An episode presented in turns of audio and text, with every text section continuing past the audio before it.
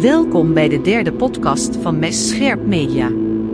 In deze aflevering nemen we je mee naar het jaar 1939.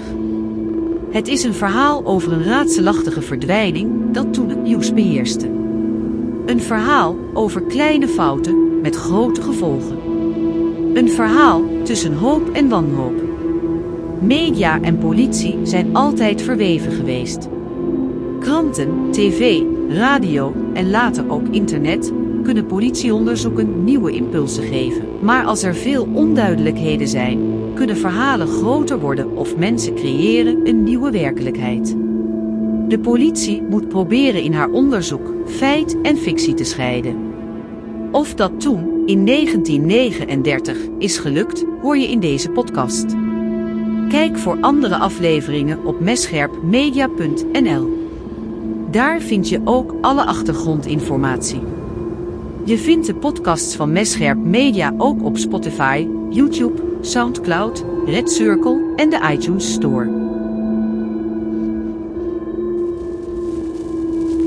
De toestand is ernstig. Niet in die zin dat alle hoop op een vreedzame oplossing tussen de betrokken mogendheden als vervlogen zou moeten worden beschouwd. De besprekingen zijn nog niet afgebroken. En zolang er geen breuk is, is niet gebleken dat de vrede moet wijken voor den oorlog. Eind augustus 1939 spreekt koningin Wilhelmina voor de radio. De dreiging van een nieuwe oorlog is voelbaar, hoewel Nederland zich neutraal wil opstellen. Maar soldaten worden gemobiliseerd en worden ingekwartierd in leegstaande gebouwen, zoals scholen en zelfs bij burgers in huis. Paarden en voertuigen worden gevorderd om het Nederlandse leger te versterken. Mensen slaan extra voorraad in, omdat je maar nooit weet wat er gaat gebeuren. In november 1939 neemt Lubendi een liedje op over de mobilisatie. Deze dagen hoor je klagen en wel duizend dingen vragen, maar doe niet zo zenuwachtig en hou je eendrachtig. De gevaren die we ontwaren, zullen Nederland wel sparen. Geen fanatisme, hou je optimisme, elk die zuchten slaakt, die sticht meer kwaad. Want ons leger waakt en staat paraat. Ratskeur en bonen is het soldatendiner. In deze dreigende oorlogstijd woont de vrolijke Johanna Elisabeth de Nichtere, ze wordt ook wel Jopie genoemd, van 18 jaar in Amsterdam. Jopie is enig kind en ze komt uit een christelijk gezin. En ze woont met haar vader Bernard en haar moeder Henriette, ook wel Ben en Jet, in de Bilderdijkstraat in Amsterdam. Jopie is lid van een zwemclub en ze gaat naar catechisatie. Hans Helmerhorst is een achterneef van Jopie. En die woonde dus in Amsterdam en de ouders hadden een voor artikelwinkel. Stond mutje vol, een hele nauwe gang zo naar achter de winkel waar je dan kon komen, waar ze dus woonden. Alles wat je dus in een keuken nodig zou hebben, ja, dat hadden ze in die winkel staan. Op langs de muren en in het midden. Ja, het was altijd heel netjes. Dat was dus de, de, de, winkel van de familie de, de Nichter. Men vindt Jopie een vrolijk, open meisje, makkelijk in de omgang, maar volgens sommigen leeft ze een beetje in een fantasiewereld. Ze werkt bij warenhuis De Bijenkorf in Amsterdam, maar daar voelt ze zich niet op haar gemak. Ze kan niet goed overweg met haar leidinggevende. Volgens hen had Jopie een oogje op een collega van haar, Regina Roodveld. Jopie schrijft brieven naar Regina als die in het sanatorium ligt. 15 februari 1939. Lieve Gina, heb je ook zulke gekke dingen in je hoofd voor de zomer? Het duurt s'avonds uren dat ik wakker lig en dat is vreselijk vervelend, zoals je snapt.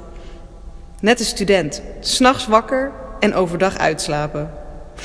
Verbeeld je je eens in dat je in de bijenkorf op een prullenmand in slaap valt. Volgens uh, haar vader Bernard kan Jopie soms een beetje overdrijven en is ze misschien een tikje theatraal. Maar dat Jopie een oogje op Regina heeft, dat is volgens hem echt absolute onzin. Omdat er verdenkingen zijn van misdragingen, Jopie zou wel erg amicaal zijn met Regina en met andere vrouwen, komt er een onderzoek. Jopie wordt ziek, ze krijgt roodvonk en nog voor het onderzoek wordt opgestart neemt ze ontslag. 12 mei 1939. Lieve Gien, wat is het lang geleden dat ik je geschreven heb, hè? Ik heb weer een heleboel nieuws. Schrik niet, maar ik heb opgezegd. Alweer zul je zeggen, maar nu is het menens. Gisteren vroeg juffrouw Riek hoe of ik het werkelijk in de afdeling vond. En ik zei dat het nogal ging. Op een andere afdeling zijn er meisjes nodig. Ik voel er niets voor en ik hoef er ook niet over te spreken. De preek die ik kreeg heeft tot tien over half zeven geduurd. En ik had geen gezicht meer toen ik thuis kwam. Ja, je voelt dat ik tot mijn moeder heb staan janken. Ze heeft dan bijna anderhalf jaar bij de Bijenkorf gewerkt. Maar een paar maanden later is Jopie weer genezen en wil ze weer aan de slag. En daarom meldt ze zich bij de arbeidsbeurs. Dat is een gemeentelijke instelling waar werkzoekenden zich kunnen inschrijven. En als er dan passend werk voor je is gevonden, dan ontvang je een groene kaart met daarop het adres en het bedrijf waar je kunt gaan solliciteren. En Jopie wordt gestuurd naar het confectieatelier De Vries. En dat confectieatelier dat zit aan de Singel in Amsterdam. En ze verdient er 30 gulden per maand voor een kantoorbaan. En dat is voor die tijd echt wel goed betaald. En op zaterdag 18 november 1939 gaan Jopie, haar moeder Henriette en tante Stien naar de stad. Jopie heeft een afspraak met confectieatelier De Vries om half vijf die middag. Ze heeft een MULO-diploma in haar handtas en een portemonnee met 2,50 gulden erin. Ze heeft haar mooiste kleren aangedaan, een blauw mutsje opgezet en een blauw gebreid mantelpakje aangedaan. En om haar ringvinger een gouden ring met een diamant. En even na vier uur, dan nemen ze afscheid en ze gaat op weg naar het adres aan de Singel. Daar was ze al eerder geweest, maar toen kon ze het adres niet vinden. En volgens haar moeder Henriette moest ze verder doorlopen tot bij de Ronde Kerk. Jopie had gezegd dat het gesprek niet langer dan een kwartier zou zijn. En Jopie en haar moeder Henriette zouden elkaar na het gesprek bij de HEMA weer ontmoeten. Het adres aan de singel van het confectieatelier De Vries is vlakbij het Centraal Station. En daar kon je het snerpende geluid van de stoomtreinen horen en de zwarte roetwolken stegen daarop.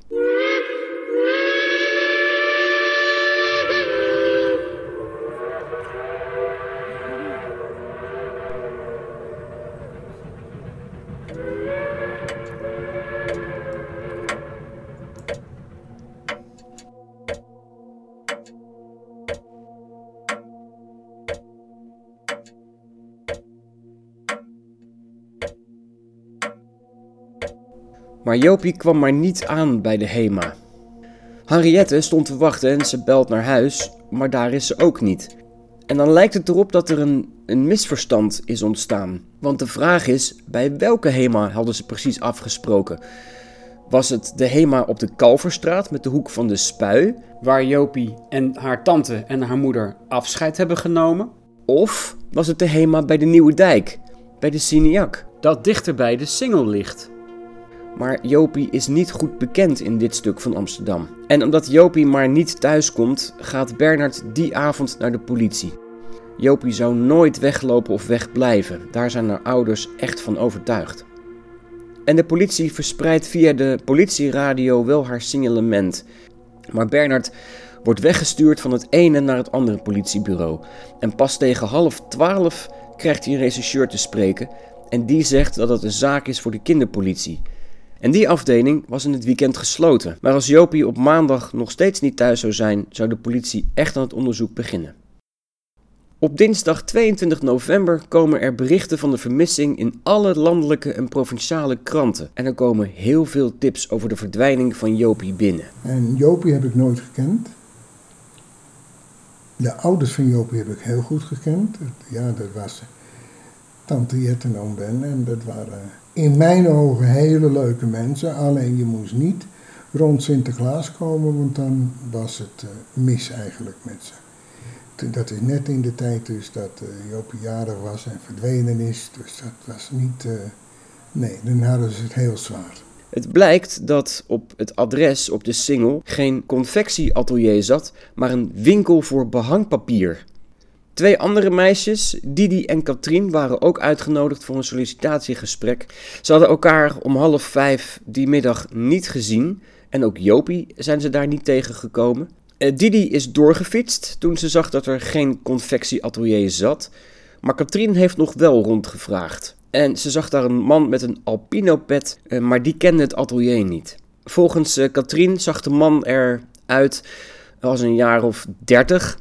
Een echte zeemanstype noemden ze hem.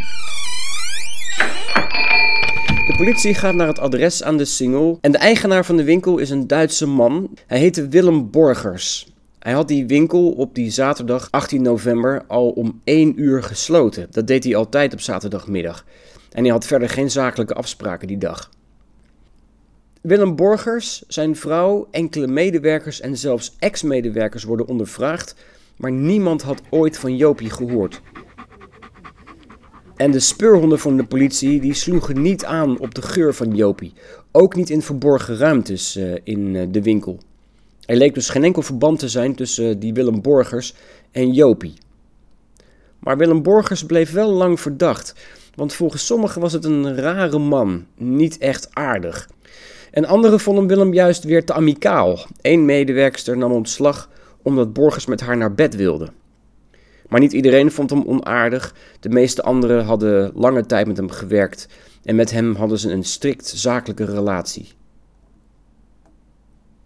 Een getuige die aan de overkant van de singel woont, recht tegenover die zogenaamde confectieatelier, keek op de dag van de verdwijning rond half vijf naar buiten. En toen viel hem iets op en dat verhaal doet hij op het politiebureau.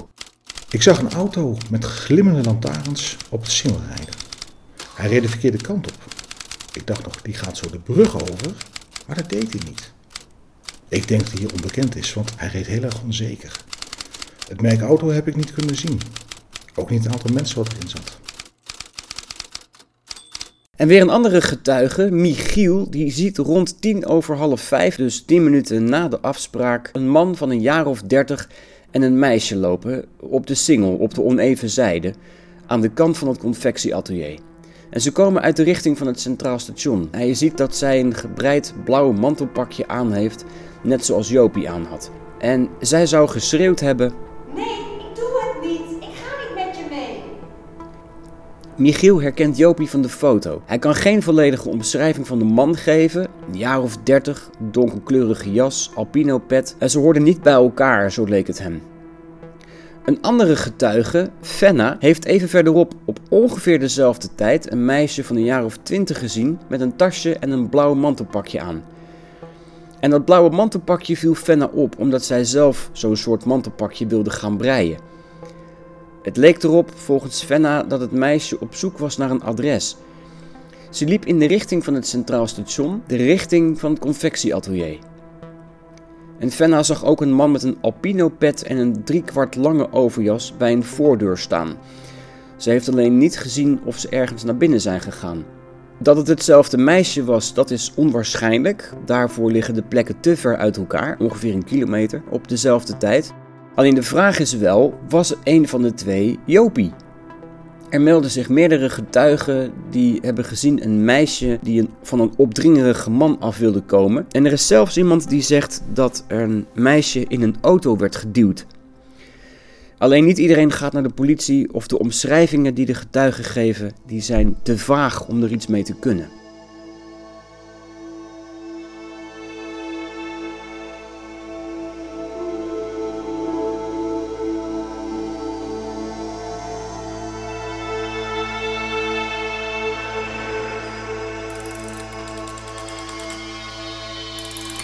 Dat zogenaamde confectieatelier De Vries was telefonisch aangemeld bij de arbeidsbeurs door een man die zichzelf meneer De Vries noemde. En het telefoonnummer waarmee hij uh, die aanmelding had gedaan, dat telefoonnummer is getraceerd. En dat hoorde bij een ingenieur genaamd Hendrik Snetlage. En deze ingenieur die woont in een pension van Johan van R. En ook in dat pension woonde Andreas S en Johan van R., Andreas S. en Hendrik Snetlage, die werden ondervraagd. En ze zeiden alle drie dat ze nog nooit van Jopie hadden gehoord. En de ingenieur, de man met het telefoonnummer, die verklaarde dat hij overdag nooit thuis was. Dus ook niet op de vrijdag dat meneer De Vries uh, had gebeld. En op zaterdag 18 november, de dag van de verdwijning van Jopie, uh, was Hendrik in het buitenland. En Andreas S. en Johan van R. die verklaarden ook van niets te weten. Ook zij hadden nog nooit van Jopie gehoord. En ze konden ook niet verklaren hoe er gebeld kon zijn met het telefoonnummer van Hendrik.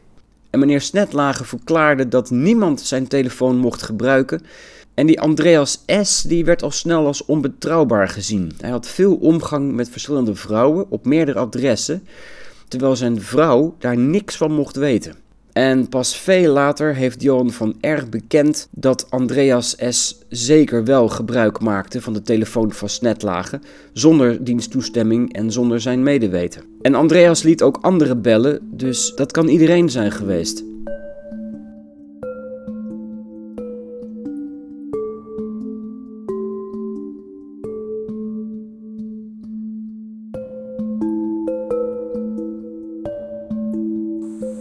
Er stond wel een foto, maar daar, daar, hadden ze liever niet. Dus dat je daarover begon, wie dat was of uh, waarom ze hier niet was. En dat, dat hadden ze liever niet. Eind november 1939. Jopie is een maand weg. Bij de ouders komt een brief binnen waarin staat dat Jopie nog leeft. En willen de ouders Jopie weer zien, dan moeten ze duizend gulden in een envelop doen en afgeven bij de krantenkiosk op het Leidse plein in Amsterdam. En als ze daarmee instemmen, moeten ze in de Telegraaf een advertentie laten maken met alleen het woord akkoord. Stemmen ze daar niet meer in, dan zullen ze Jopie nooit meer terugzien. In de brief staat letterlijk dreigend: haal er geen politie bij. Maar Bernard, de vader van Jopie, had toch de politie op de hoogte gesteld. En op de afgesproken plaats en tijd stonden agenten verdekt opgesteld voor de arrestatie van de ontvoerder.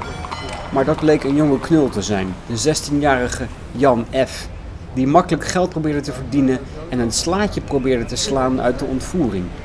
Hij was niet de ontvoerder, maar hij had haar foto en huisadres van de ouders van Jopie in de krant gezien. Jan F. krijgt later, in hoger beroep, een half jaar cel.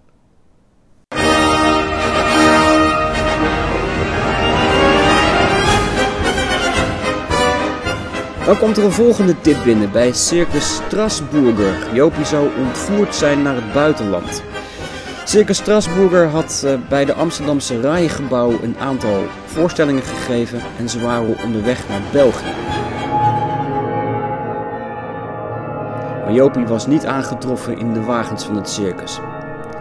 Toch kwamen er ook uit België berichten dat Jopie daar gezien zou zijn. Jopie zou in de Antwerpse haven zitten in een gebouw met de naam La Rouge. Waarschijnlijk werd daar een bordeel mee genoemd, maar er was geen gebouw of sekshuis met die naam in de Antwerpse haven.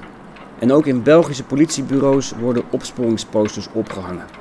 De Amsterdamse gemeentepolitie wil wel tijd vrijmaken voor het onderzoek naar de Jopie, maar er is geen geld voor.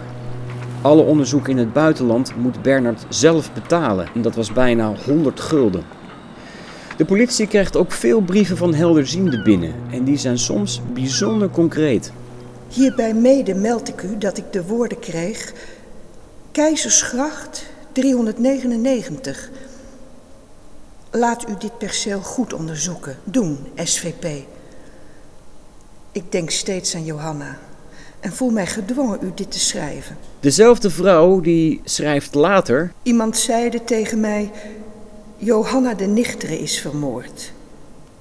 Ik antwoordde: Zie je wel dat ik het goed heb gehad? Ik vroeg in mijn droom: Mijn God, waar is Johanna? Ik kreeg ten antwoord: In een put bij de gasfabriek. Uit een kort onderzoek van de politie bleek dat er al eerder een confectieatelier op het adres had gezeten. En dat confectieatelier heette Van Menk en Zonen. Maar dat confectieatelier was al een paar jaar gesloten. En nu zat er dus een behangselfabriek in. Have you ever heard of the 39 steps? No, what's that, a pub? De Amsterdamse politie komt ook op het spoor van Henk S. Hij was portier geweest bij de Amsterdamse bioscoop Astoria. Maar inmiddels was hij verhuisd naar Den Haag, waar hij een kamer had gehuurd en twee prostituees zou onderhouden. Henk S. had vroeger in Amsterdam gewoond en het kan natuurlijk dat hij de single en het confectieatelier van vroeger van Menk en Zonen nog kende. Daarnaast had hij al eerder een meisje ruim een maand vastgehouden. Henk had ook vaak een pet op. Die zaterdagmiddag hebben een aantal mensen een man zien lopen op de single met een pet op, een albino pet en die had Henk ook. En Henk had ook een auto, net zoals de getuige aan de overkant van de single had gezien. Maar Henk bleef ontkennen dat hij er iets mee te maken had en hij kende Jopie ook niet. Er zijn huiszoekingen verricht bij Henk en bij zijn prostituees, maar daar werd niets gevonden. En het bleek dat de verdachtmakingen uit de brief die naar de Amsterdamse recherche was gestuurd, kwam van een vrouw die kwaad was op Henks Haagse kamerverhuurster. Weer een doodspoor. En zo komen er heel veel verdachtmakingen bij de Amsterdamse politie binnen. En zelfs Bernard wordt beschuldigd van oplichting. Bij de politie komt een volgende brief binnen waarin staat dat Jopie nooit was vermoord, ontvoerd of zelfs maar verdwenen, maar ze zou bij een oom zijn. En de brief werd geschreven door de broer van Henriette. De familie van Jopie zou schulden hebben en de hele verdwijning was opgezet om geld te innen voor een levensverzekering. Hans Helmerhorst, de achterneef van Jopie, reageert geschokt. Knettergek. Dat, dat is een fabel ik vind, heel eerlijk wil ik zeggen, dat het een grove leugen is. Dat je dat dus je familie zo aan kan doen. Nee, een grove leugen. Dan ben je zo diep gezonken dat. Uh, en als je dat dan kan doen. Waarom de broer van Henriette deze beschuldiging heeft geuit, dat is niet bekend. Hij heeft er in elk geval ook nooit een bewijs voor geleverd. De Nederlandse politie heeft vele lijntjes uitgezet met het buitenland. Vanuit Engeland krijgt men de berichten dat er geen aanwijzingen zijn dat Jopie daar is aangekomen. Duitsland is in oorlog.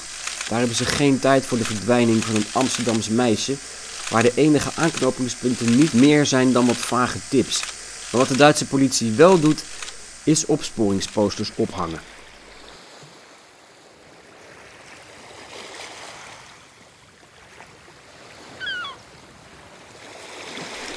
Eén dag voor kerst 1939. Aan de Engelse kust spoelt een lijk aan van een jonge vrouw. Ze kon niet meer geïdentificeerd worden, want de huid van haar gezicht was volledig vergaan. Er zijn overeenkomsten met Jopie. De vrouw had waarschijnlijk donkerblond haar en ze moet tussen de 20 en de 25 jaar oud zijn geweest.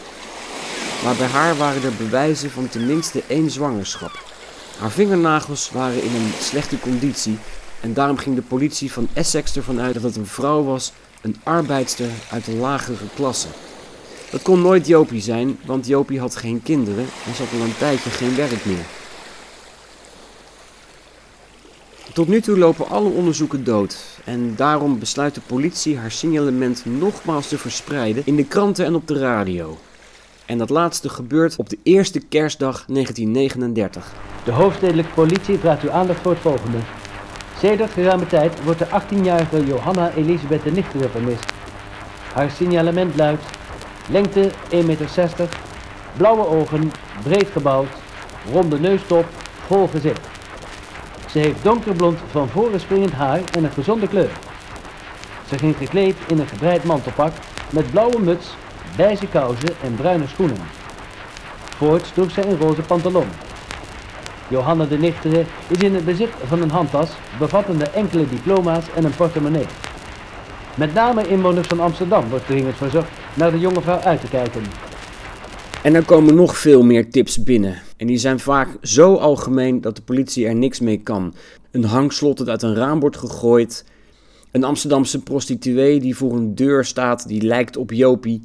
Er staan onbekende auto's in de straat. Fluisterende cafébezoekers worden gezien als verdacht. En Jopie zou onder hypnose zijn meegevoerd in een auto met drie andere meisjes. Een Amsterdams meisje, even oud als Jopie, heeft meer dan eens moeten bewijzen dat zij toch echt niet Jopie was. Meisjes die huis aan huis spullen proberen te verkopen, worden voor Jopie aangezien. Er komen brieven, telefoontjes en aanwijzingen uit heel Nederland. Uit Nijmegen, Den Bosch, Leeuwarden, Velp, Groningen, Utrecht, en op de website www.messcherpmedia.nl staan nog meer voorbeelden. Een rechercheur schrijft op een brief Tipnummer biljoen. Ziekenhuizen, hotels, logementen en bordelen worden afgezocht, maar nergens is een spoor van Jopie te vinden. De Amsterdamse politie heeft lijnen naar het buitenland, tot aan Brazilië en Argentinië. En Hans Helmerhorst vult aan. Mm, Ja, het, het, eh, er ging ook een gerucht binnen de familie dat het dus handel in blanke slavinnen was naar de Arabië toe. Maar ieder spoor loopt dood. Goedemorgen dames en heren, hier is Hilversum, Nederlandse Omroep Algemeen Programma. Wij vragen uw aandacht voor het ANP. Het Algemeen Hoofdkwartier deelde ons hedenochtend om kwart over vijf het volgende mede. Van drie uur af hebben Duitse troepen de grens overschreden. Vliegaanvallen zijn geprobeerd op enkele vliegvelden. Weermacht en... En dan breekt ook in Nederland de Tweede Wereldoorlog uit. Er komen steeds minder tips binnen, maar toch blijft de politie verder gaan met het mysterie. Mijn oom heeft nog vaak dus op het politiebureau moeten komen om te kijken, om te, iemand te identificeren. Maar dat is, er zijn tot in begin 60 jaren zijn ze nog wel eens bij ze geweest, politie. Want het heeft vrij lang geduurd voordat men het eindelijk dus... Ja, de oorlogstijd zat ertussen, dus toen werd er niks aan gedaan. En kwam er wel eens een regisseur bij ze. Kent u eventueel die en die familie? Nou, die kon ze dus niet. En, en het is van begin 60 is dat zo'n beetje afgelopen.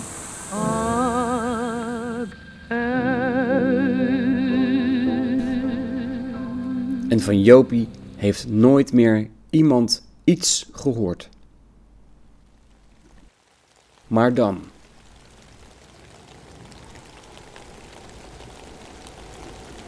Midden in de oorlog, op dinsdag 22 september 1942, een koude, regenachtige, winderige dag, ontdekt een spoorwegmedewerker in een sloot naast een weiland in het Gooi, in Naarden, een jute zak. Hij haalt de zak omhoog en hij vindt.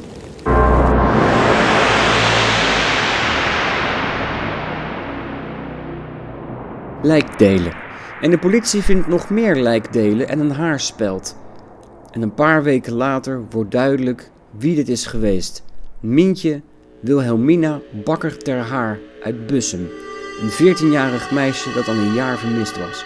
Zij was erop uitgegaan om vlierbessen te plukken en vlak voor haar verdwijning was zij gezien in een snoepwinkeltje in Bussum. En in 1943, zo'n 80 meter van de plek van de eerste vondst, wordt er nog een zak gevonden.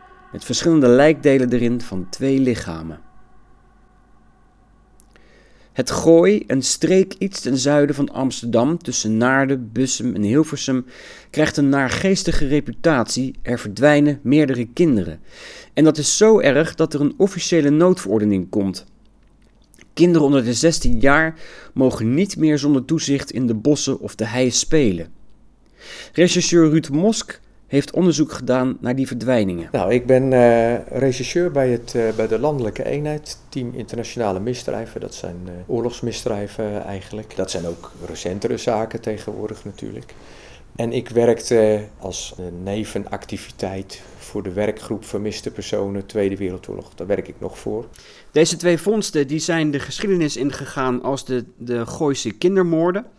En daarbij gaat het om vijf kinderen uit het Gooi en omgeving. Twee jongens en drie meisjes. En van die twee jongens is nooit meer één spoor teruggevonden. En van de drie meisjes is alleen Mientje Bakker ter Haar geïdentificeerd. De vraag is dus, wie zijn die andere twee meisjes? En die twee andere wordt onderzoek naar gedaan. En daar wordt vooral gefocust op, zou dat Ansje Boes kunnen zijn en Jopie de Nichtere? En dat kunnen ze niet helemaal 100% zeker zeggen. Maar er wordt door de gerechtelijk deskundige qua om, omschrijving van de schedel en wat hij vergelijkt op foto's, dat acht hij wel zeer goed mogelijk. Journaliste Margreet de Broekert doet al drie jaar onderzoek naar de Gooise kindermoorden. Ze pakt het politiedossier erbij. Er was nog iets met een, met een tasje wat ze had. En dat hebben ze, ze hebben ook iets van een tasje gevonden.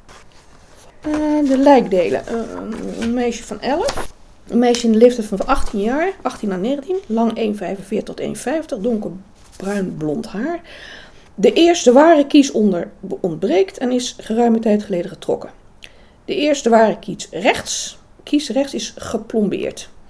Bij deze lijkendelen werden gevonden een lichtgroen zakkammetje met twee delen van een daarbij behorend etui, eveneens lichtgroen van kleur met witte stippen, zilveren kleurig haarbandje.